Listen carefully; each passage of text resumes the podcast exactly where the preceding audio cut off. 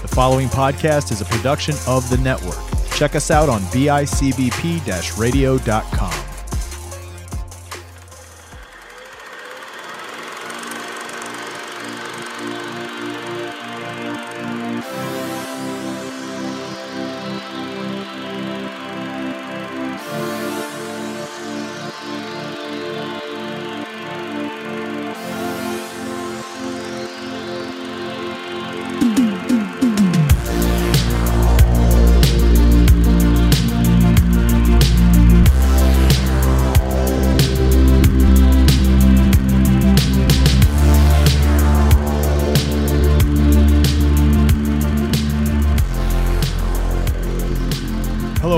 back to another episode of Silence Your Phones, your movie review podcast found exclusively on the network at bicbp radio.com. I'm one of your hosts, Chris Chavez, joined as always by Sean Fritz.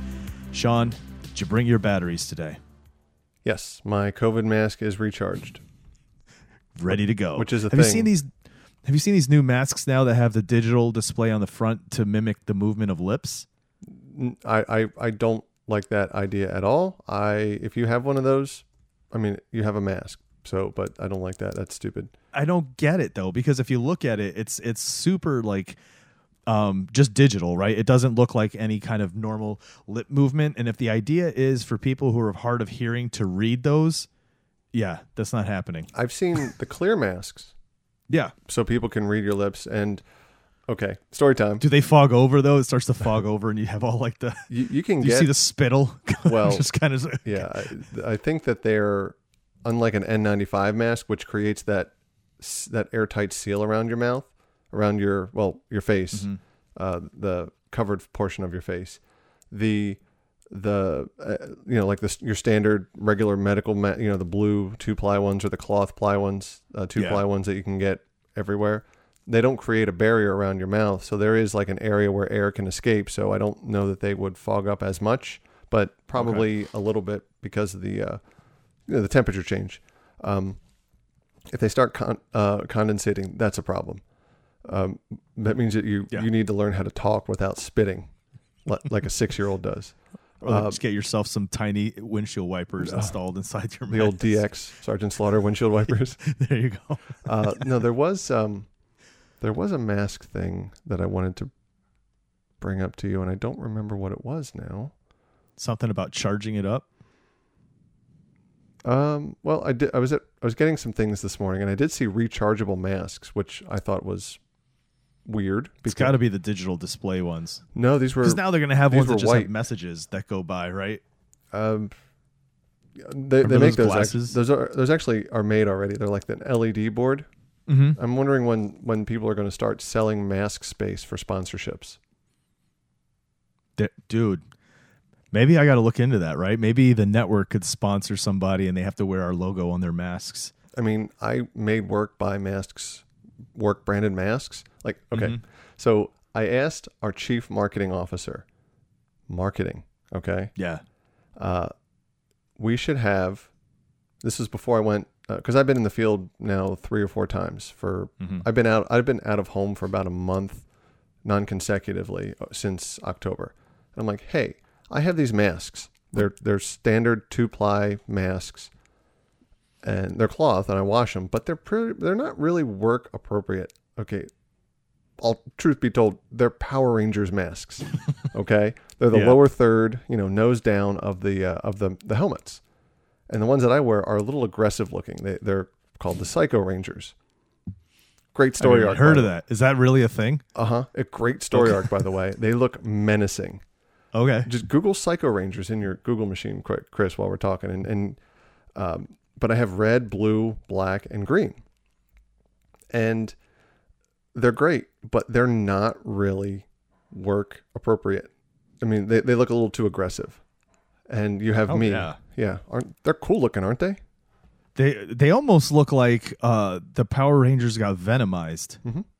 That's what they look like. Yeah, but they're, um, Interesting. yeah. So I'm like, hey, person who's in charge of allegedly of of, of marketing, what say you to masks with the company branding on it? Oh, I don't think we need those. You know, whatever.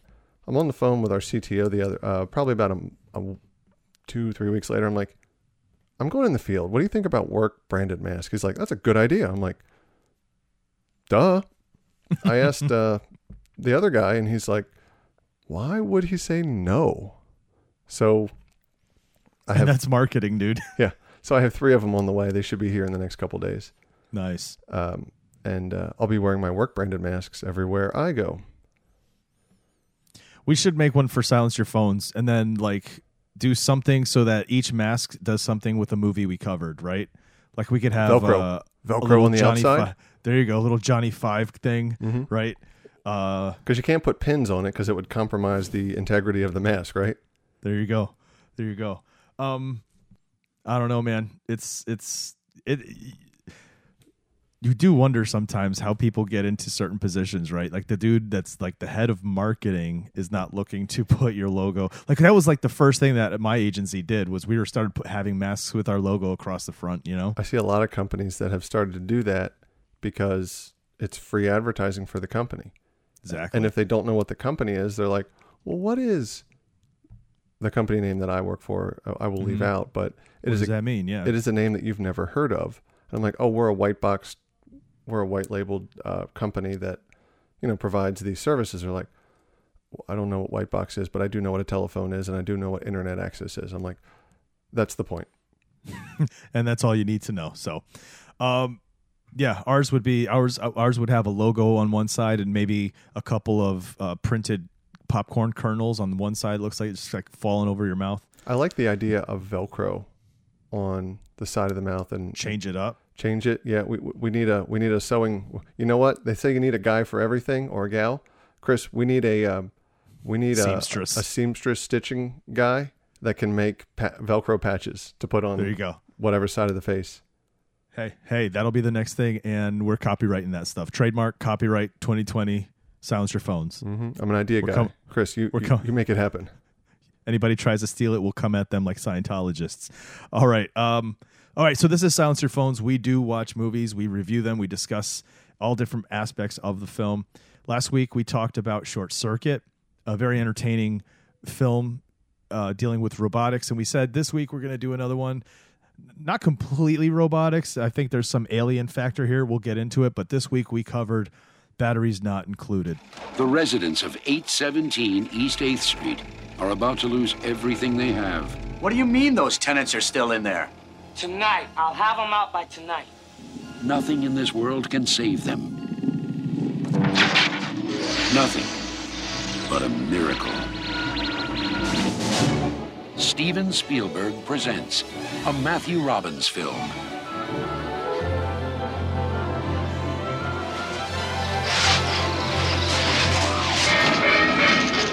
Welcome to America.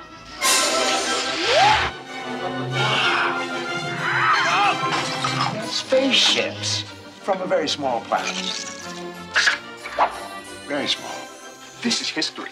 Machines that reproduce themselves. I like being a family again. What the hell is that? It's them, the little guys. I don't know how you got here or why you picked us. Somebody's helping them. Somebody's bringing them together. Is that why you're here?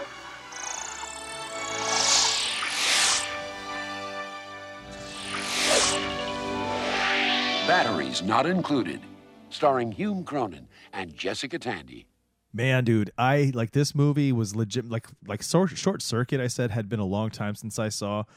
This one's probably even longer. I probably the last time I saw this was the first time they put it on television after it had already been in theater. You know what I mean? When I was a kid, or or maybe my dad got it on VHS. I can't remember, but it was I was a little kid when I saw this film. I don't think I was even maybe 12, 11, 12. Yeah, that that's you know you're you're speaking a lot of the, a, a lot of the same things as as as I would have said too. Uh, I think it's been probably 27, 28 years since I've seen. How old am I? Uh, it's probably been about 26 years since I've seen this movie. But this You know movie was when in you go, "How old am I?" yeah, exactly. This movie was in constant rotation from, and when I say rotation, I mean it was on a revolving door between the local Blockbuster Video and my VCR in my bedroom.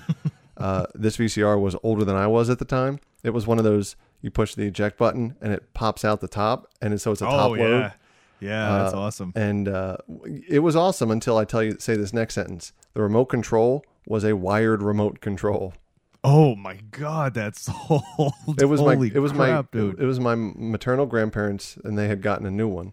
So they're like, "Well, recycling we don't need this thing." top loading one. We got the front loading ones now. These ones are futuristic. Yeah, we got the four head VCR. This one's only a two head, and it needs cleaned twice as often. And I'll bet that there is a large contingent of people that listen that have no idea what I'm talking about. and then there's gonna be old schoolers that are like, oh my god, remember having to do that? Oh Yeah, man, Michael Thompson knows exactly what I'm talking about. Exactly, exactly. Uh, Batteries Not Included, 1987 film. It's it's considered an American comic science fiction film directed by Matthew Robbins. Uh, it was produced by Steven Spielberg. So one of the things I saw when I was looking at this, and it makes sense. Did you used to watch that show on TV back in the day, Amazing Stories? Steven Spielberg's Amazing Stories. No, but I heard that they're doing a reboot or a continuation of it. Oh, that's interesting. I'll have to see what that how that goes. I remember watching it, and I remember the those shows were. I mean, they were they were anth- you know an anthology TV series. Um, but when you watched them, you felt like you were watching a Steven Spielberg production because he- there's this kind of soft '80s glow look to it. Do you know what I mean? Like well, ET. the, the Amblin card at the front kind of helps that. that start that kicks it off. And correct my previous statement. March 6th of 2020, uh, a revival of Amazing Stories appeared, premiered on Apple TV Plus. So the one you got to pay for.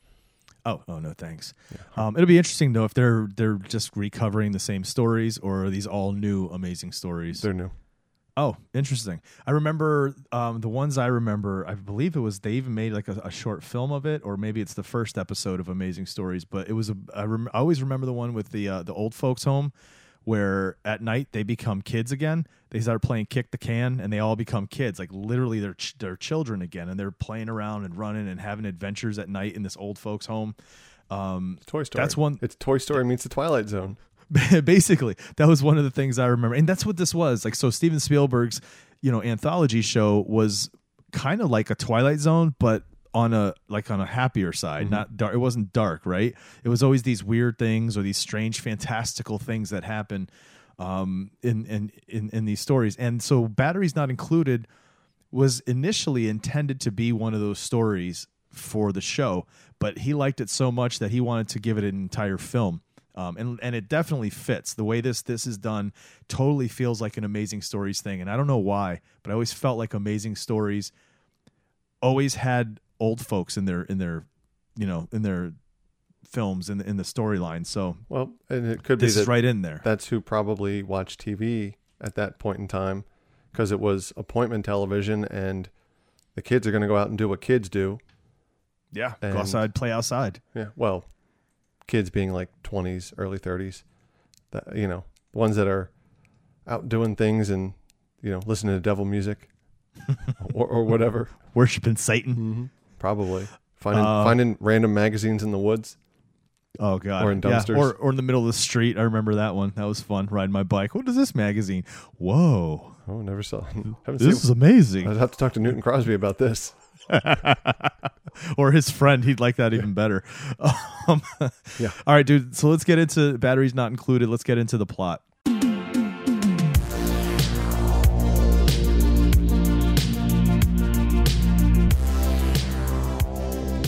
Um, basically, what's going on is there's this this building that's about to get raised. Right, it's about to get demolished because uh, this this bigger company co- is coming in and wants to put in high rise buildings, and so an entire block uh, neighborhood of, of buildings is getting destroyed. Except this one, it's like a holdout, right? All these people in this building, they don't want to move out. And we get introduced to all these different characters in this building. So we have an old couple, one of whom, you know, is is dealing with maybe early sa- stages of Alzheimer's. Um, we have an ex boxer uh, who who Who, doesn't who does speak not play video games? No, An ex-boxer. He used to an Xbox. Yeah, I got it now. He's not a Um, PlayStationer. He's an no, Xboxer. he's an Xboxer. Uh, he doesn't speak unless it's in in uh, commercial slogans. It's like he doesn't have his own original thoughts or can't produce the words unless he hears them first. It's like it's almost like Johnny Two Times in Goodfellas, where he has to repeat the end of the sentence. You know, Oh, yeah, over and over. But did you notice? Um, and I think it was because the actor he had a thing right on the middle of his head, so maybe he did, yeah. had maybe I don't know if that was a makeup choice, but maybe he had like brain damage from from boxing. Yeah, that well, that's how I took it. I took it that there was he was a little bit slower because of the the boxing. Mm-hmm. Um, we also had a painter. There's an artist in this building that's a painter. There's a single pregnant um Hispanic lady who's waiting for her boyfriend to come back, who's a, a you know gallivanting about about the world. Um, so these are all the people that live in this building, and then we have, like I said, you have the company that's moving in to put you know to to to to demolish these buildings, and they're paying thugs to go in and basically chase everyone out. Um, so that they can just destroy these buildings, so there's no more delays on construction. these are our characters.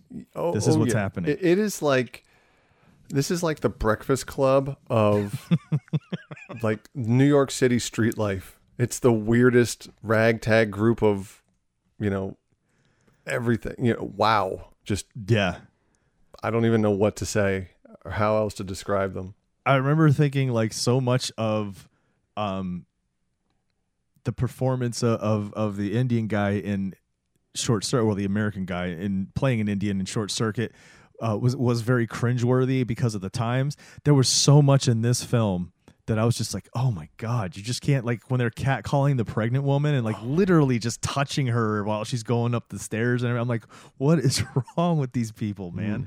But that's the idea. These guys are supposed to be slimy. They're trying to get people to get out of the building. Um, so much so that they at the, one of the you know one of the units at the bottom of the at the, the base floor of the building is a diner that the old guy and his wife used to run. And these guys just destroy it. They just you know they bash everything and they destroy everything in the place. And that night uh, when everybody's just kind of going to sleep all of a sudden we have like close encounters right? This is something that is, is always a, a central theme in steven spielberg a lot of his works is this kind of this fantastical relationship with what's out there uh, in space. Because all of a sudden these little little robotic looking ufos just start They just flying in. they are legitimately like the imperial ships miniaturized. yes the the the, the amount of of um just detail that you can see on these little these little crafts is amazing. And, and so right away you know you're dealing with ILM you're you're dealing with these these higher level you know effects people um but that's the idea so these things come in these little UFO things these machines and what you end up finding out is they like to fix things so if you have a broken watch they'll they'll kind of hover over it do some fun little jibber jabber on it and then all of a sudden it was working again um Although you know, you you have thugs that destroy a diner. Eh, don't make it look like new, like the day you bought it. including the pictures. Everything, dude. it's like, you know, you may not have been able to get this tile anymore. It came from Italy at some point. Nah, they fixed it. Yeah. It's brand new. Like they And just clean. got imported. Yeah. Yes. Clean as well. That's like the day it was literally like the day it was made. Yes. And so what ends up happening is the the the inhabitants of this building come to realize what what there's what's here, right? These robots, and they kind of take them in. Like they're they're friendly with them. They're trying to interact with them, um, and they realize that these things fix things. And so it's almost kind of like they have something that's helping them all kind of band together to fight off the evil corporations instead of the evil corporation just coming out and kicking everyone out, everyone out one by one and, and taking what they want out of the building. Yeah, they're the last holdouts, and and they now have a reason to. St- I mean, the artist is, uh, you know, toward the beginning of the movie, he tries to get he rolls up and tries to get somebody from the city, I guess, to claim that the the building is an, a historical site, Yeah.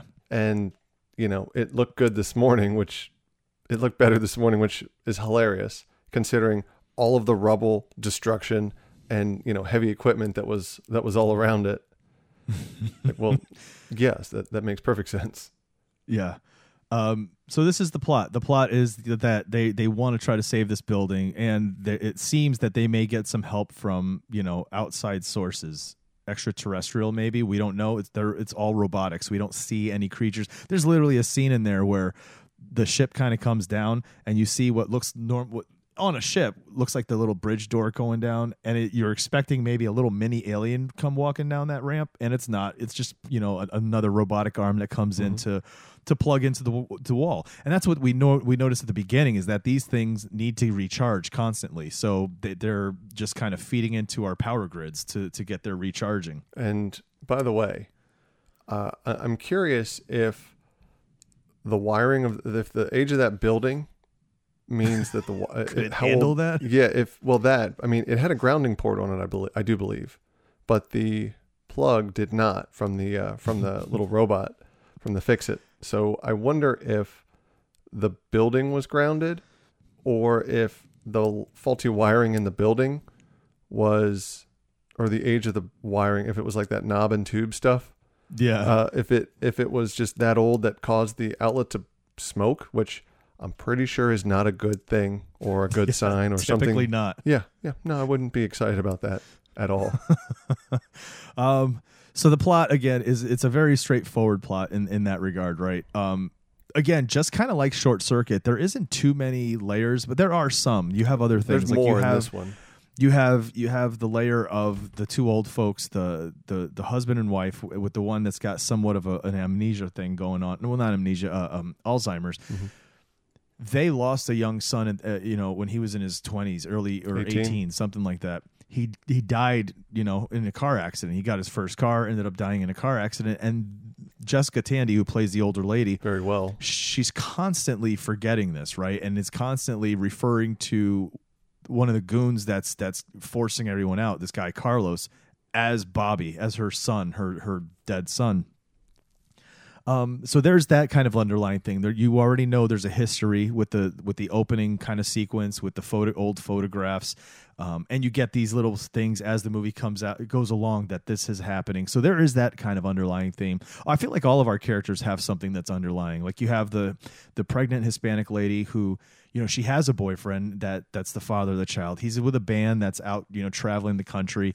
She's constantly waiting for him to come home, but you could see she's struggling. You know what I mean? Um, Uh, Faye has than- dementia, by the way. dementia. Yeah yeah yeah. So uh this film though is it's it's one of those kinds of films where it's the the little man the small man fighting against the big corporation and and do banding together really and and forming their own kind of family if you will. This this building uh you know um again with They're the help of the outsiders Yeah, they're fighting for what's important to them, which is where they live, their Mm-hmm. residence, and not because, you know, they're not because the the building, Mister What's his name, wants to build, uh, you know, effectively, you know, the, the the building to the clouds or whatever it is. yeah They want to build. Uh, they just want to stay where they live, and they have a business, and that's what's important to them. Um, to the to Frank and Faye, but everyone else just has a place to stay that they like, and it it must be rent controlled too. It's got to be. Well, I think that's the case too. As they're talking about like other places are expensive, or some of the older folks they're they're going to homes now. They're like going down to Florida or going to Jersey and going to homes. what a brag! We're going across the river to New Jersey. Not a brag, by the way, especially in 1987. Yeah, no, not at all. Um, so that again, that's our plot. So let's get into the actors and acting, the people that take us through this plot.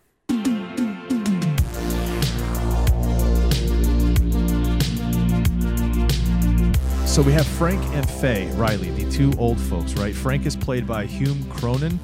So I've seen him in movies here and there, but nothing that really stands out where I'm like, oh, he's that guy from that movie. You, know don't I mean? recognize him from as Gerard from the 1943 iteration of Phantom of the Opera. You know, I thought I, I had that twinge of like, is that Gerard? No, I can't be Gerard, dude. Um, no, I really didn't. But yeah, I look at his, I look at his, uh, his filmography, and he's got a lot of work, man. The guy's been around since, you know, early forties. Yeah, w- was. Oh yeah, was. Um, Yeah, in in keeping with our tradition of fumbling, uh, if they are or are not alive, it's like um, you know, there's Schrodinger's cat. There's silence your phones, um, variable birth and death time frames. there you go, there you go. Uh, I think the only other thing I did know him from was Cocoon. Not other than Brewster's that- Millions. Nah, No, I missed that one. Missed missed uh, the Bride Goes Wild. Didn't see that one. I mean, he Uh, here's the funny thing, like he works for a number of years, like 51, 56, and then 60 is his next movie, and then 63, 64, and then 69, 70, 74, 81, 82, 84, 85, 87, 88, 93, 94, 96, 2001, and then he was he had died 2 years after. Wow. But uh, I mean, a very extensive filmography and television credits back before there mm-hmm. was, you know, the the crossover. Yeah.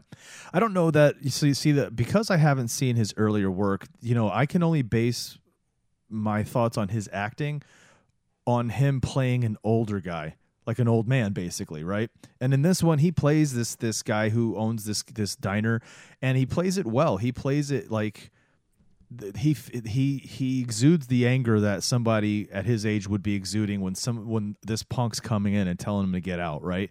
Telling him to just kind of leave everything that you've ever built and worked for your entire life.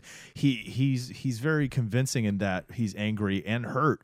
Um, there's the scene where he just you know he's sitting at the in his kitchen and he just kind of wings a, a mug or something and There's a vase. smashes it and then he kicks the kicks the chair and, and you know you could get you get from him that there's this frustration that he can't do anything more but he wants to Well, and and here's the thing. He's a great, very decorated actor. I'm looking at his mm-hmm. honors on Wikipedia. In 1979, he was inducted to the American Theater Hall of Fame. In Wow. July of 1988, so a year after this movie came out, probably because of this movie, he was given the he was uh, appointed an officer of the Order of Canada, uh, giving him the the the nominal letters OC for the rest of his life. So like Sean Fritz, comma Esquire, which is not a real thing. Um, the same thing. It was uh, Hume. What's his last name? Hume Cronyn, comma OC. Uh, original Canadian, original crankster. Or i like just- original canadian yeah. An, or, uh, it was also inducted into Canada's Walk of Fame in 1999. Uh, he also received 125th anniversary of the Confederation of Canada Medal in 1992, and the Canadian version of the Queen Elizabeth uh, Golden Jubilee Medal in 2002. Awarded an honorary doctorate of law degree on the same day as Jessica Tandy from the University of Western Ontario in October of 1974. Oh, hang on a second. His wife, Jessica Tandy, was given the degree on Yeah. the same day. I did not Yeah, realize they're married, They dude. were married. So yeah and that that makes this dynamic even more um, heartfelt and even more. I mean, even though she's to be to, and I guess to dovetail right into Jessica Tandy to give this level of of uh, uh, of of uh, of a presentation of this level of what's the word I'm looking for? Performance. Thank you. It was, I knew it was a p word. Uh, I got the p part in the word yeah um, you can't be uh, you can't have dementia you have to be a very smart very knowledgeable or well researched in this you know in this arena and she did that you know incredibly well very believable and and Yeah. Hume was also so put upon and the weight of the world and his family which is his world is on his shoulders with the you know leaving the you know Faye not doing stuff disappearing and you know with the the state of the business downstairs and the state of their building which is their home and their business. And you know we find out later with Bobby and his wife constantly bringing up that wound that just won't heal yeah. which probably accounts for his anger and, and everything else. But he Yeah. he's faced with the fact that he can't protect his family yet again you know uh, just exactly just realizing that too that's the weight of the world is on that man's shoulders Yeah. And Tandy, like you said, she was phenomenal, man. I thought she did such a great job in this performance. You could you could see it on the surface as, oh, she's playing just this old lady that's kind of whatever. But like when you start being informed by the fact that they dealt with the loss of their son at such a young age, that they built a life together, that this is all happening, and then there are moments where she's just not realizing what's happening. It makes it a little sadder. Yeah, one of the things I saw for her, so for her, I knew her from Cocoon as well, but mm-hmm. for for me, Jessica Tandy will always, and I always remember her as Daisy from Driving Miss Daisy. Mm-hmm. She plays Miss Daisy. Um, but yeah, she as well has had quite a a a, a credit uh, a career. You know, she did a lot of stage stuff originally, um, and then she did a, a whole lot of films. If you look through the through her list, a lot of the older ones, it's it's always kind of like. I bet you. I mean, you know, older folks will look at these films and say, "Oh, I remember this one." But for us, we look at the older ones. We're like, "Never heard of these." But then when you start getting into stuff we may have heard, like Cocoon, uh, Batteries Not Included, we saw Cocoon: The Return, Driving Miss Daisy. She's also in Fried Green Tomatoes. Um, you know, some some bigger bigger name kind of films. Um, for me, I thought she did great, especially in this character. Yeah, I, I would agree. And she was in The Birds. Uh, Yes, she was in a couple different Hitchcock things too. Which I mean, talk, I mean, this whole cast because this movie is basically centered around elderly people with a couple young youngins scattered about. Mhm. This is outside of our wheelhouse in terms of the actors and actresses, but this generation, and obviously those that came before this, you know, the generations before, rooted themselves in stage acting and just the extensive list of stage actors, uh, the stage credits of everybody in this film is is just amazing too. Like way Yeah. outside of my realm of let's call it quote expertise. Yeah, yeah. Um, let's move on to the the Xboxer, not the PlayStationer, the Xboxer. Uh, Frank McRae plays uh, Harry Noble. So I'm looking at his his career as well, and and then as I'm seeing this, I'm like, oh yeah, that's right. He's the police captain, the shouting police captain in 48 Hours, uh, which he also parodies that role in Last Action Hero, uh, Schwarzenegger's film Last Action Hero. He's also in Load, uh, Loaded Weapon One. Uh, does the same thing, parodies that kind of screaming police captain thing. Yeah. Um, Shaft in Africa. Walking Tall Part Two. Yep, That's a movie. yep. Um, I mean, used, about- used Cars is a is from what I hear a decent movie. Never saw it. 1941 is a, a great satirical movie. Red Dawn. Red Dawn. Now he plays the. I remember that he plays the teacher in Red Dawn. Yes, Mr. Teasdale. Um, Uh, d- dude, he was James Bond's friend Sharky in License to Kill. How wild is that? Which, by the What? way, a very a fair amount of the James Bond movies. Side note, are on YouTube movies with ads for free. In case any listener wants to watch them, as of the time of this recording. I think we're gonna have to do a James Bond month because, as you know, I've never seen one James Bond film. The closest I ever came to James Bond was Austin Powers. Yeah, you So- didn't come close. uh, I will But- have to pick. I will have to cherry pick a couple good ones. Um, I've seen most of them, but anyway. I will. I will take whatever you. That's how I want to see these. For me to get into the world of James Bond, is gonna have to be the way you say what I should watch. Maybe we just pick one, the best of each Bond, because there were oh, six Bonds. That's kind of a cool idea. Yeah. Let's do that. or Um, or one of each Bond. Because side note, you'll love the Daniel Craig ones because they're what you want. yeah. Unrelated. Okay. Yeah. And back to the I'm show. down. Back to our show. So yeah, so Frank McRae and, and his his career, dude. He also was the security guard in, uh, for Wally World in National Lampoon's Vacation. So the dude's done a lot of stuff.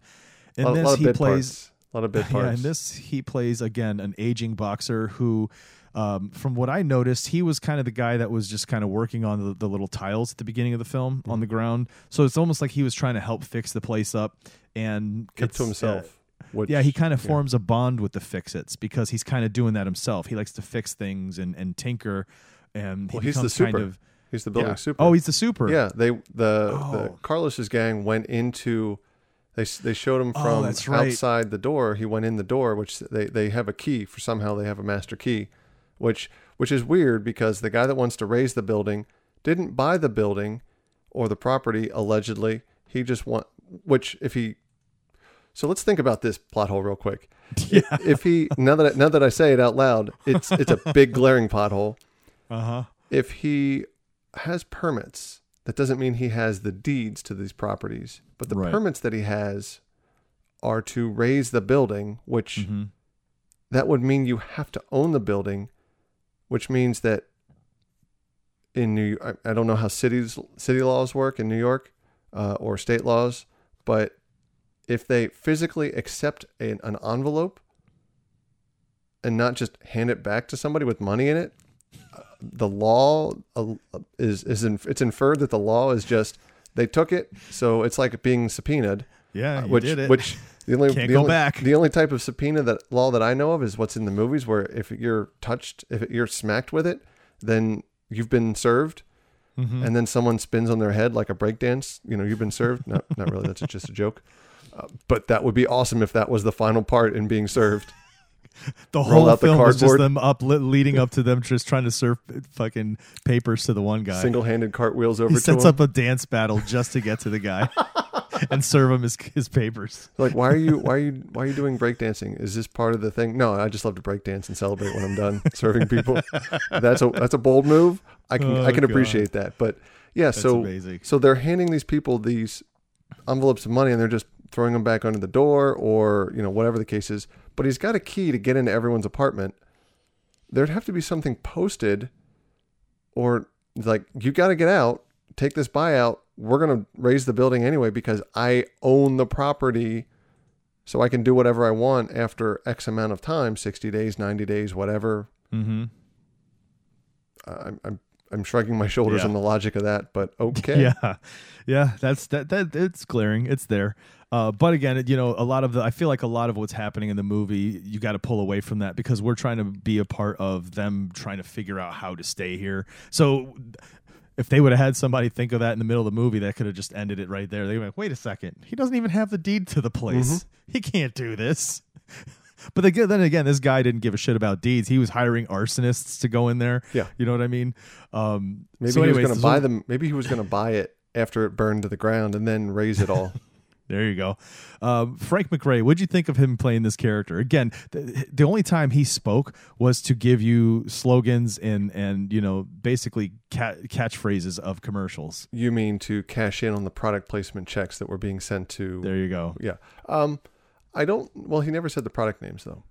No, So uh, I don't know if there was one thing I believe that he said, what, and I don't remember what it was, but it was maybe the second or third thing he said right before "Don't leave home without it."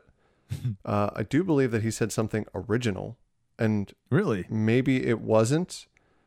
Maybe it was just an old slogan. Like Chris, tell me what the "I'm loving it" slogan is for. McDonald's. Tell me what it was before that. I'm loving it. Don't know. Exactly. So maybe it was that slogan for whatever that company was. I mean, American Express Ah. has always been "Don't leave home without it." Yeah. I mean, even back to uh, the Cleveland baseball team or whatever they'll be called next year, um, and in Yeah. Major League, um, you know, they in 90, 80 89, I believe it was, uh, when that movie came out. It, they, you know, they had a, a an advertisement in that movie for Amex because they were going to be the spokespeople, the spokes team. So maybe it was just the case of an uh, a, a retired marketing campaign, a, a retired marketing slogan. Yeah, that's how it came across that he was that he was more comfortable speaking that way. Mm-hmm. And it's funny because this guy was an ex boxer, this big dude that Big teddy these bear. little tw- twerny guy, t- twerpy guys, you know, intimidated him, and you could, and it made you feel bad, like you wanted to be like, you know, don't mess with him, that kind of a thing. Uh, Like the like What he's if kind of like the slower guy. What if it's also that they that he was afraid of his own strength and he couldn't control it anymore, and he didn't want to hurt someone, so he w- became very scared, very introverted, Yeah. very childlike in his uh, in his demeanor, and just for fear of, you know, the fear took him over, so to speak.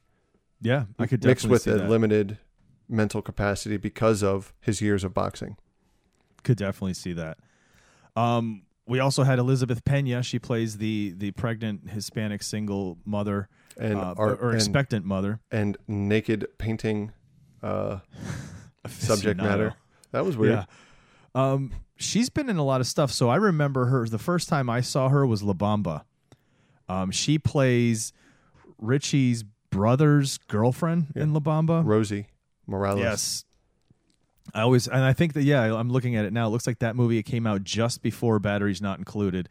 Um that's what I remember her from. She's been in a lot of other movies since then. She's been in Jacob's Ladder. Um, she was in Rush Hour. And here's one for you. She does the voice of a character in The Incredibles. Did. She- Did. she's um Oh, and she passed on too? yeah. Dude. She was in I'm Rush Hour. to laugh at She it, was in Rush like, Hour, dude. the- Yeah, yeah. She was. What did she die of? What the heck? Uh, cirrhosis of the liver. oh my god, oof. that's horrible. That is not good. No, sir. Um, but yeah, she did a lot of stuff, TV and vi- and she was a voice in the Justice League cartoon, like the good, like the good one. Paran Dul. I don't know who that is. She's definitely in a lot of. I mean, you look at her her list, and it's a lot. She did a whole lot in here. She Um, she was definitely cast. I mean, they they she she definitely had been cast in. Start that sentence over. Her ethnicity definitely informed the roles that she was cast in. Yes. Uh, I mean, she's Spanish, but in her Wikipedia picture, it's her uh, uh, much older than in this movie, and she Mhm. could pose as like a um, maybe like an Eastern European. Mm-hmm. Um, yeah, you could see you know, that. um, uh, more so. I think more so than than Spanish, but you know, she's from Cuba, so or Cuban descent. So I guess that's kind of a. Europe was allowed to go to Cuba up until recently. America wasn't. So Yeah, yeah. there's not a whole lot of uh, uh, honkies such as myself in Cuba up until you know this past year or the year before, whenever that was. True. Um, I mean, but she plays this character, this Marissa, you know, this pregnant kind of living on her own. She plays her pretty well, and and you could see, um, there's this uncomfortable, like the uncomfortableness when she's going up the stairs, and those guys are are messing with her and stuff, and and you know, um, I don't know. That she didn't have. There wasn't too much going on with her in, too deep. I mean, there was that little side thing with her. Her what is it? Oscar, her her boyfriend Hector. or whatever his name, Hector. Um, you know, when he came back, and but there wasn't anything for me in terms of how she, you know, her portrayal of anything. She seemed more, um, more background than anything. I know there was, there was this thing going on with her and the painter, um, but overall, it, she she didn't have any kind of performance that made me think, "Wow, that was awesome." her her her portrayal of of the character was you know within the the confines of the group uh, marissa uh, was her character name was very background. Her story was very side story but Mhm. i could see the depth in it in that was hector even real? Conversely or like was hector really coming back was Mhm.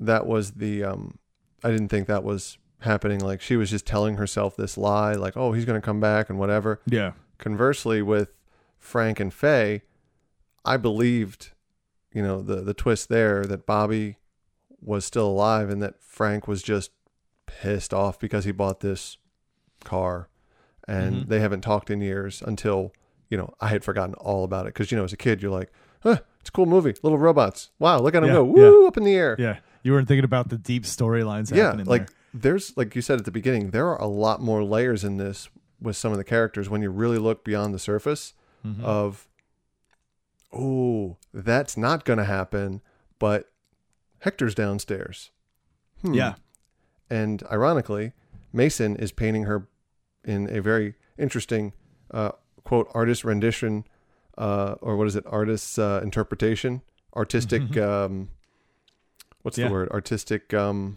like uh, where they get license. yes why can't i think of words today man It's Saturday. It's Sunday. I probably- See, I can't even think of the day. i probably read the script to short circuit 3 right before this and thought this is the dumbest thing since the english language was invented because Oh english God. is a dumb language to be honest you know the sentence structure Is it a complete script?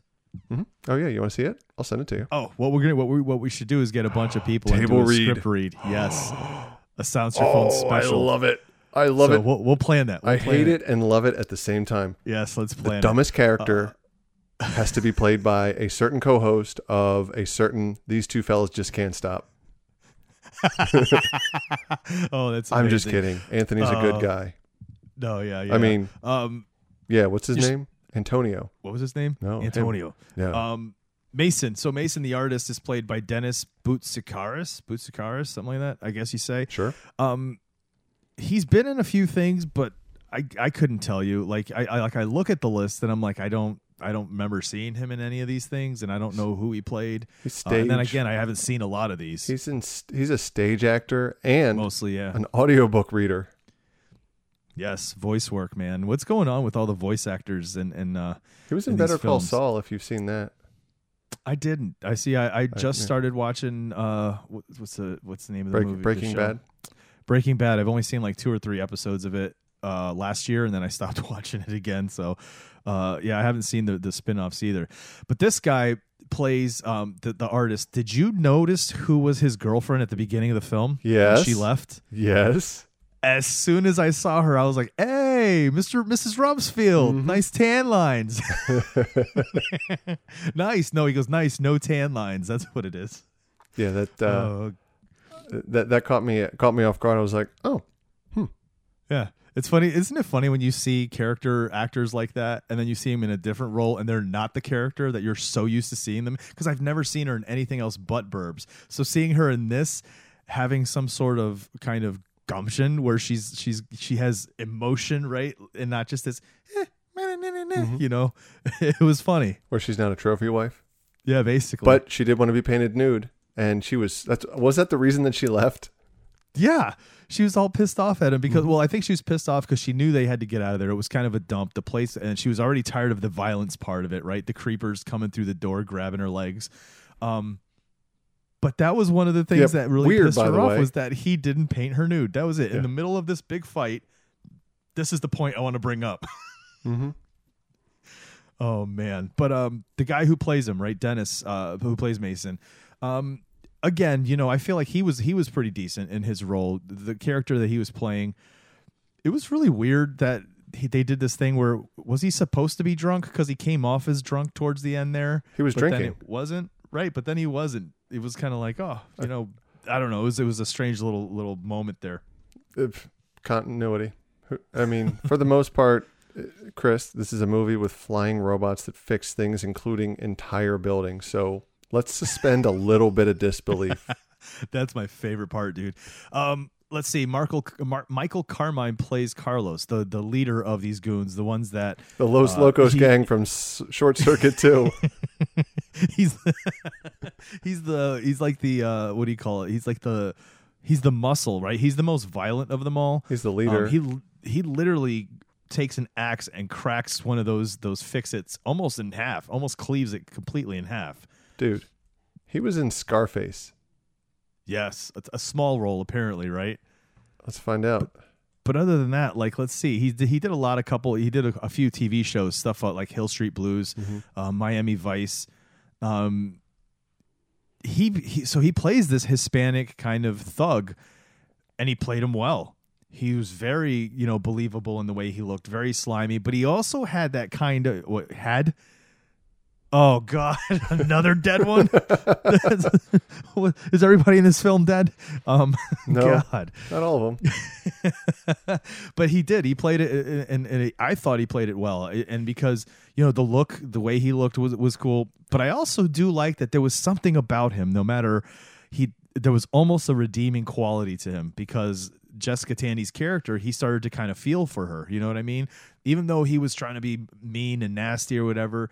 He started realizing like she's just an old lady and she's just she's trying her best to be sweet, right? And so initially I think at the beginning of the film, if that arsonist had come in to burn that place down and he saw her up there, he wouldn't have cared. He'd have been like, "Cool, peace out, let's get out of here." But after all that he'd been through with them, you know, when he saw her, that really bugged him. And so I thought he did a good job. Uh, you know, the the actor that did this, he played it very well. At least in my my eyes, I thought so. How about the part where he's uh he goes up on the roof into that chicken coop storage shed and he just he comes out with like the ta- he gets electrocuted uh, amongst other things. And he comes out like his pants are all ripped and that's when his gang turns on him.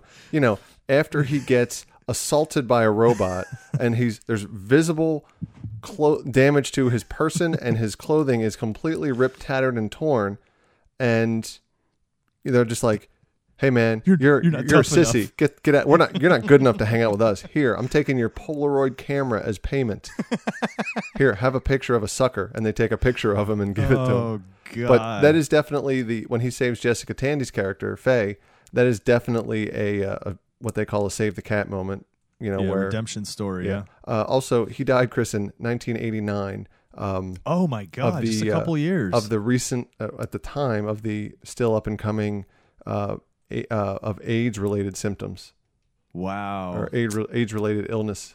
So I mean, it was still fresh on the scene at that point. Um, Yeah, no the, kidding. The um, I'm not going to even draw a parallel. Yeah, AIDS is still a serious business. So yeah, Yeah. thankfully though, Um. like coronavirus is uh, very treatable at this point, or becoming treatable. Yes. Yes. Yes. It is. Um. Let's see. Who else do we have? That's. I mean, because they do have a few others on here, but who else There's is not there many people in this film at all. Mm-mm. Which It's a limited cast, really. it takes place in one spot. I mean, two if you count Most of them, Mr. yeah. Moneybags is a high-rise office building. Yeah. But yeah, I mean, there's there's just a couple other ones. Uh, who's this? John Pankow, uh, who played. He was uh, like that lawyer guy or something for the for for Lacey. Uh, I think he was the he was like the uh, the VP of of um, Something. gangster relations. yeah, basically, this was the guy that kept. He's the guy that at the beginning of the film, when the old man goes to talk, he sees the car come up and he thinks he's talking to the the Lacey, who's the you know the guy who owns the buildings, um, or who's trying to build the buildings. He thinks he's talking to him, and, and the window opens, and it's this guy who's like, you think he'd actually really come here in person? You know what I mean? So he's kind of like that that that the lackey, the go between almost. and he has a decent TV uh, TV credits. Um, couple episodes here and there, actually one maybe two, except for Mad About You. He played Ira Buchan- uh, Buchman, Buckman, and um, but he's mainly a stage guy. Yeah, it, it seems to be the trend with a lot of these uh, the actors in, on this film. Um, yeah, and then again, you know, you had you had the the other goons that were part of the film as well. But overall, I feel I felt like the casting was a it was a pretty strong casting, um, and the and the job, you know, the acting on all of them, I thought they did all a, a pretty decent job. and and also notice in the movie all with the exception of the two people that live in the apartment uh, the two younger folks almost everybody else is an established older actor or actress Yeah, um, and and I think that create kind of like ET. There's no adults in the first half of the movie, so it's supposed to be from a kid's perspective. I think that Yeah. it's also a subtle Steven Spielberg thing. I almost said Stephen King. Big difference. Uh, the and and this one it it I guess it would appear or or the perception is to be uh, from the uh, the older folks' point of view or the building tenants' point of view as well, which most are old. Like uh, like when Sid and his wife moved to you know just across the river in in New Jersey. Um, Yeah. you know, so it, it's I think the, the the pedigree of these character of these actors gives these the perception, um, the pedigree and the and the, the maturity and the, the age of these characters actors gives the you know give the gives that subtly uh, shows that point of view. Yeah, exactly. Um, all right, let's move on to the soundtrack, dude.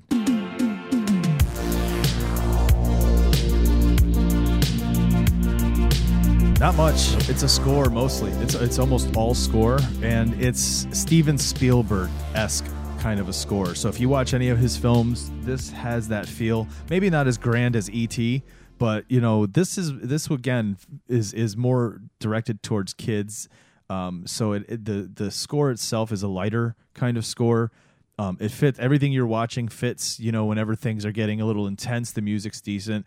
Um, you know, when whenever you had these these little fix-its kind of doing their own thing, right? Remember the little the little baby ones, for lack of a better term. Like it had that kind of, you know, more more upbeat type of of a score. Um, you know, nothing to for me that stands out that says like this was amazing or it just it fit. It was a nine. It was an '80s Steven Spielberg film, so the score that they they they have works. Well, and the the guy that did it, James Horner, by the way, Chris, he's dead. Uh, to sound insensitive. Uh, this entire yeah. this entire film is gone. Well, it's a bunch of old people. I mean, no offense, it's just a bunch of older uh, actors that were much Yeah. older at the time.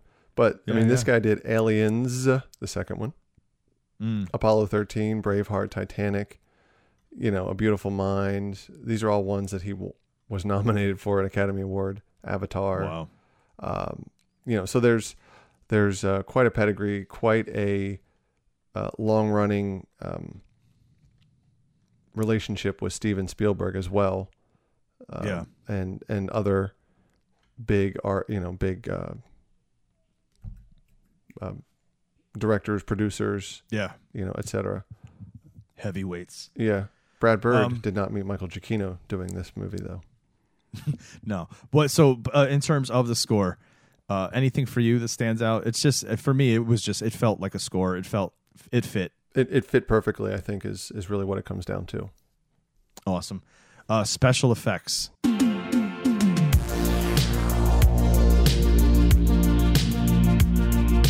This one has them, right? I mean, obviously we have green screen, we have uh, models for these these little spacecraft. We have um, the smoking, the smoking from the from the the sockets. I mean, we had all different types of things like that, right? Um, when he when when uh, Carlos was down in the in the basement smashing the the meter readers and and the sparks flying out of that, you know, a lot of practical things as well. Um, Well, this also was awarded. Uh, what is it? The it, it was nominated for best fantasy film by the Saturn Awards, which is sci-fi. mhm. Not that not necessarily effects, but I, I have read that they also give out effects awards. Which now that I say all that that whole group of sentences out loud that has nothing to do with what we're talking about. It- you can tell it's that kind of day, can't you? It's I don't all know good, why, dude. it just is all good. It is all good. Uh, but the yeah, the, the effects in this film, you know, you're not looking at anything that was. I don't feel like it was anything groundbreaking. I think they were d- using a lot of stuff that they'd already kind of established with Star Wars and a lot of the other films that they'd already been working on. You know, in in the past decade since Star Wars. Yeah, but I mean, when like when Mason zoomed in with that magnifying glass on the in, on the innards of the of the the quote male spaceship, Yeah. that was really neat to see all the inner. You know, what's in there? Is it just electricity going back and forth, or is it even smaller devices that are, you know, but uh, you know, like the arms and everything that came out. Y- y- Like you said, yeah, there was some green screen or some some you know copy uh, some cut and paste over top of anime uh, you know for the animation um, for like you could tell when they were when they had to do a whole bunch of stuff when they weren't practical robots anymore and But the flying, like a lot of the flying looked good. You know what Mm-hmm. I mean? It didn't look too green screeny, if you will. Like the, especially at the beginning when it's first coming into the window and flying around and kind of looking at. It was a at- drone. at Jessica, yeah, it's it, it's awesome. it was a drone Um, from 1987 was it legit drones that they were using? No, then? not oh, even I was gonna say, Come on. geez, I was like, did we did we, did we have that yet? are you not Uh, yeah it was a military application mason was right just like here. Steven Spielberg's like, hey, can we borrow this, guys? Yeah, I like, we haven't even released this to the public yet. i need something that looks very star warsian can can i borrow do you have one of those on you know in the warehouse uh, but they, they did look like they're like legit. Like the, the the the level of detail on each of these little ships was insane. It looks like the models that they used in Star Wars films. even when they even when the one got hacked up with the uh with the ax Mm-hmm. like the level of damage was realistic Yeah, you know it was i mean I, I wonder how many of those little robots they actually had for the movie because you know in back to the future they didn't have just one delorean right, right, right, exactly. Um, so yeah, it was. Uh, it was I, for me. I thought the special effects were adequate. They were what they needed. Right. Again, it wasn't anything that was going to blow you away, but it wasn't anything on on the lower end that took you out of the film and made you feel like, oof, this is not good. This definitely was not close to RoboCop. So. um, no nothing is Um, let's talk about some of our favorite scenes in this film. I, in, in terms of quotes, I don't think I have any quotes that I, I can even remember except for "I'm not Bobby." Nice that kind of happened a lot. Uh, oh wait that was last week last one. that was the last robot um, but there's a lot of cool scenes. But one of them, dude, I don't know about it being super memorable, but made me go, "Huh?" And it's it's kind of the scene and part of the story as well. So these machines become pregnant, Mhm.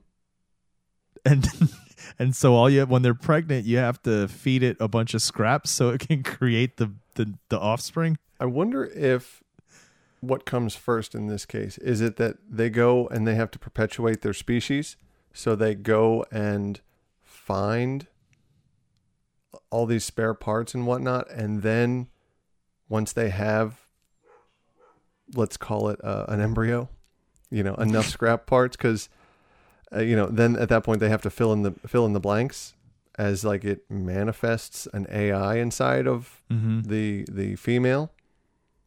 I, I don't know It's weird. I, I remember just thinking, did I just witness a little robot get birth? Because I didn't remember that as a kid. So like, I, I for me, it didn't feel that way. But today, watching it as an adult this morning, I was just like, is that really what just happened? Well, and to to go one step back in time a little bit further, where they're watching them, yes. you know, Thank in, you. in the chicken they're coop. Just, they're just all watching Like, and, feeding them as much. we don't have VCR. We don't have top load VCRs, so we'll just have to watch the real thing. um, I, I just thought that was for me. That's always going to stand out now, having having seen this, you know, Notice as an adult again. notice too how they convey emotion as well, like the uh, the way the eyes tilt. Yes, as the well. They, they might have taken a nod from Short Circuit with the eye, the external eyebrows.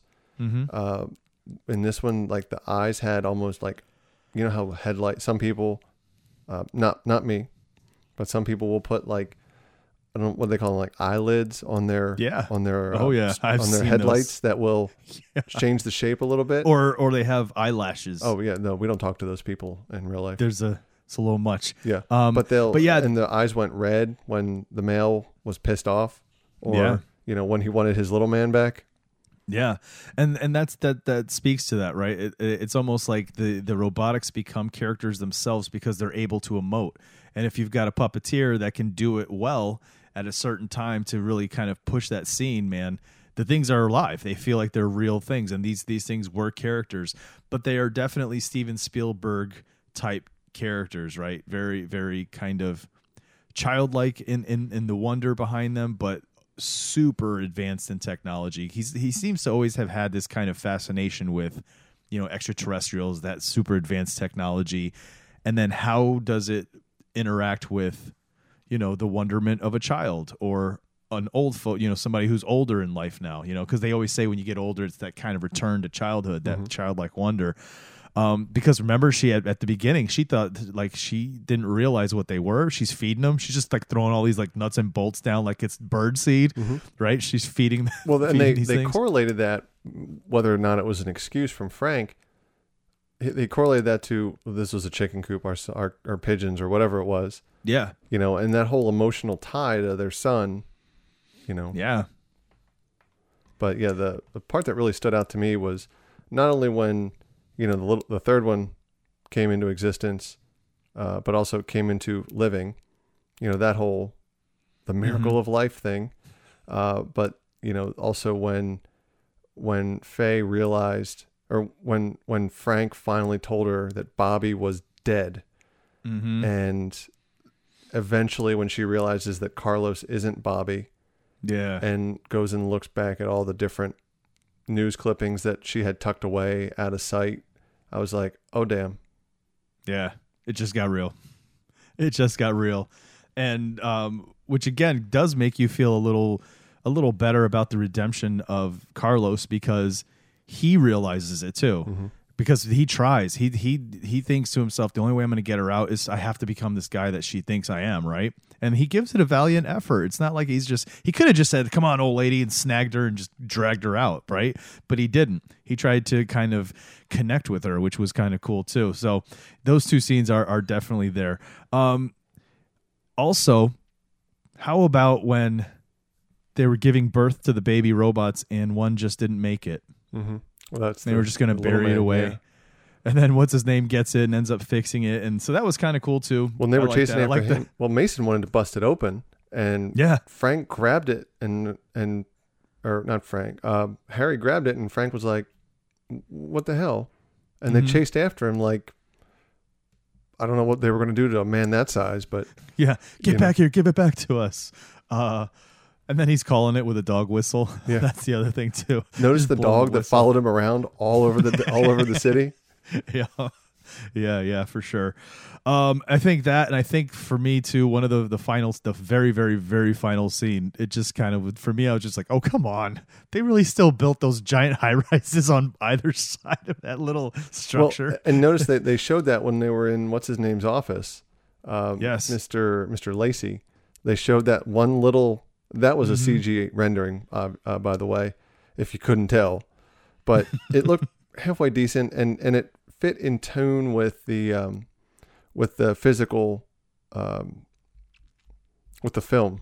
Uh, I guess Yeah. you know it, it Yeah. fit with the uh, the like the remember at the beginning where they had like the uh, the Watchmen intro type, you know, where it was like all Mhm. those old time Yeah. photos and they were yellowing and and the film, you know, the film because this was not filmed in digital. Uh, I'm assuming it was filmed on either 35 millimeter or, you know, film of Yeah. sorts. Uh, that that it was definitely uh, in that same visual um, vein, whatever Yeah. word that I can't think of again. It's Sunday. Sunday, Sunday, Um, Sunday. Yeah, dude. I, I, it reminded me of uh, Up. Remember Up? Wasn't that the thing? Mm-hmm. The little house in between the the two buildings or whatever. Because they were trying. weren't they trying to get rid of his house and Up? I think so. Yeah, I don't remember. We'll see. I try. I, I've blocked that. It's an emotional scarring movie. Ed Asner is his best. Well, First five minutes. Ed, Ed Asner at his second best, because you know his number one. Short circuit. Oh wait, he wasn't in that. J. Jonah Jameson in the Amazing Spider-Man or Spider-Man the animated series. Oh, he did the voice for him. You That's bet. awesome. Yes, sir. Did not know that. Um. So yeah, man. That's that's batteries not included. Let's get into the rating. You want to go first? Sure, I'll go first this time. Let's do it. So this movie had an amazing cast. You know, very. Uh, I don't even uh, mature isn't the right word, but very um, uh, huge, huge list of accolades for nearly every single actor. Um, as Chris learned, most are no longer with us. Our listeners learned along with us today. yeah, maybe they knew in advance.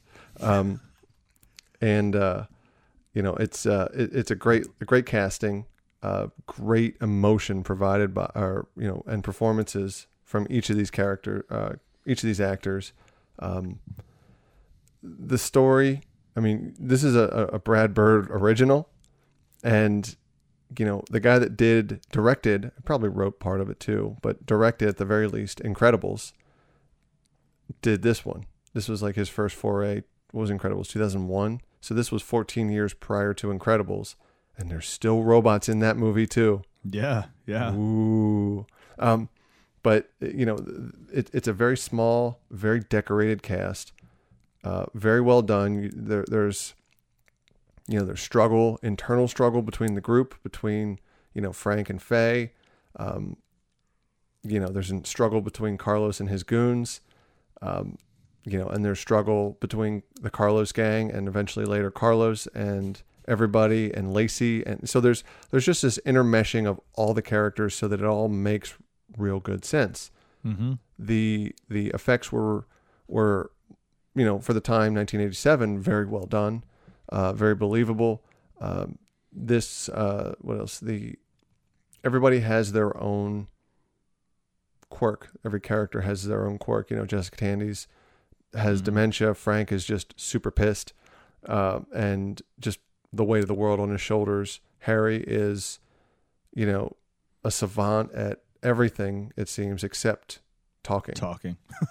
You know, Carlos is great at, you know, being a being a, a gangster, I guess, and uh, you know, what's it? Mason's good at painting, uh, but not keeping a woman. You know, it's or at least not painting her naked, or not asking her. I don't know, but you know, just the, so the story is is more dense now that we've talked about it. I think than than actually just looking at it on the Wikipedia uh, plot summary. Um, you know, as far as this movie goes, this was a staple of my childhood. The VHS. I don't have it on DVD. Uh, I did stream it for free on HBO Max There you go. uh, because I have HBO Max. It's technically not free, but you know, you get the idea. I didn't have to pay to rent it from Amazon. Um. So all that said, and the soundtrack evoked a proper response. You know, for for everything, and there were a lot of heartfelt and emotional moments again conveyed by those characters, by the the CG. Um, there's a feel good ending in the movie, which everybody likes. So, all that said, I think I'm going to have to go with the exception of the opening being taking a little too long and being a little too uncomfortable. Mm-hmm.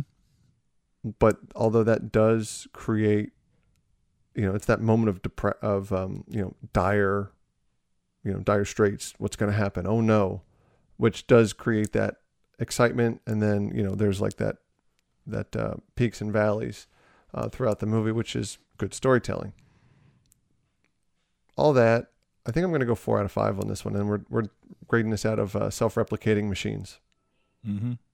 Four out of five. Very nice. Uh, I'm going to echo what you said there at the be- uh, towards the end. For me, I remember as I was watching it, because I hadn't seen this in so long. When I was watching it, that whole opening is very uncomfortable. Like you're waiting for it to be something feel good. Like you start immediately with with you know the woman being harassed by the men, the guys going in and busting down doors and grabbing people, uh, destroying the diner, like everything about it. I just kept going. When are we gonna like move on from this part? Because this is like, why am I watching this? This is depressing, dude. You're watching welcome. these old people get get intimidated and kicked out of their house, dude. Uh, but again, you know, the cast, phenomenal cast, great, great cast. You know, even some of the the smaller roles, the, the these these extras and, and these you know supporting actors and actresses, man, they they they did a good job. Even even the Carlos gang, you know, even those guys played those characters the way they should have been played, kind of like the just kind of a goon, but still you don't want to like the like you don't like them. Um, the story is a nice story. It's a Steven Spielberg feel to it, even though it's not written by him. It's got the feel, if, if you know what I mean, because he always had that kind of um, heartfelt type of movie. Whether no matter what kind of movie he's making, he, it's got to have some sort of heart, right? And that's how you know it's a Steven Spielberg film. Aside from the way that it looks, because whenever he's producing something, it almost has to have that kind of um, that that characteristic of of his films, a very warm look to him. You know what I mean? Um, the characters' designs are great too. Those or the the, the, the machines, the designs of the machines. It, how cool is it that he made them look like mini UFOs? Obviously, right? But with eyes on them, so that they could emote um, and do do things like that. Uh, you know, soundtrack, like we said, was good. It, it was there to evoke emotion, and, and so when things were going a certain way, you had to feel it. The music fit. It it kind of brought you right in with them with the ride. Uh, for me, dude, this one is right. It's not at a four, but it's almost there, dude. I'm at a, a three point eight five in terms of uh, how many self replicating machines I would give this one. Um, no, you know what? 3.95. It's that close to a four. Um, I don't know what would have pushed it over to a four. It just feels like, I don't know, doesn't seem like a four to me, but it was still, I, I really enjoyed this one. Like I said, I enjoyed Short Circuit last week when we watched it. It was a fun kind of ride. This one was, was, was fun. There was more, there was whimsical to this. There was uh, kind of a, a fantastical piece to it. And then there was more heart. There was a lot more depth in terms of, these people and their emotions. So, yeah, for me, 3.95 on the scale of five self replicating machines. What if Frank was played by Wilford Brimley? Oh, that would have been a five, straight up five. I mean, you know. Um, so there you go. There you have it, folks. That was batteries not included. Next week, we're we're, we're I think we're going to stay along the lines of robots, right? Robotics, uh, or robot people, brainwashed people. I mean, I think the Manchurian Candidate is about making somebody brainwashed. So we're staying along those lines in a different way. We're taking a hard left. Next week is the Manchurian Candidate. Corporal, how you doing? I have these dreams, sir. Dreams. Yes, sir. Uh, Kuwait. You and me, uh, Ingram and Baker and, and uh, uh, Raymond Shaw. Okay. See, I remember it happened like you just said, and then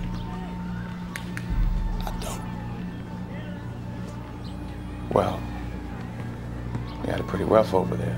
Um, a long time ago, memory shift. What? Do, do, do you have dreams, sir?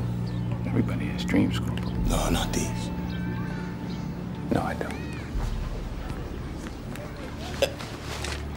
Write it all down.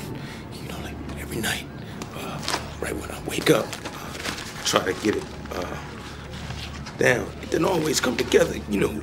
Not everything that I can remember. Maybe, maybe you should go to the VA hospital, talk to one of the doctors. I bet the doctor's mad. Okay. Let, us go. I've with, never seen this. Let's go with programmed behavior, which Oh, see that see, works. clever, huh? You saw what I was doing there. Yeah, I- um, I've never seen this film. Have, I know the story. I know the idea behind it, but I've actually never seen this film. I have not either. Oh, this should be fun then. This should be fun. We're watching uh, the Denzel Washington version of Manchurian Candidate. 2004. So there we go, folks. We'll, so that was it. That's our, our episode. Batteries not included. Thanks so much for listening. Uh, as always, make sure you head out to the website, bicbp radio.com. Make sure to check out other podcasts and, and support content creators in this time of Rona. Man, people are just trying to do some stuff to, to pass the time and give you stuff to do to pass the time. So check it out. Other than that, I'm done. Sean, what you got to tell the people? Be smart. The end is in hopefully in sight. Uh, we're getting closer and closer to.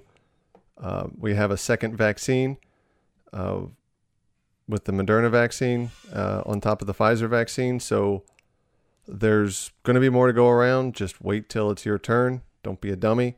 Wear your mask still and just be safe. Think of yourself, but also think of how you're protecting other people when you're out there. So wear a mask. Exactly. Don't be a oh, it's I have the right. Yeah, you have the right to stay home too. If you if you're not going to wear a mask, so, so don't think about just yourself. Think about other people while you're out and about too. So be safe. There you go. Wear a mask. Don't be dumb. Have logic. If you don't have any, again, borrow some from someone else. And as always, it's time to unsilence your phones.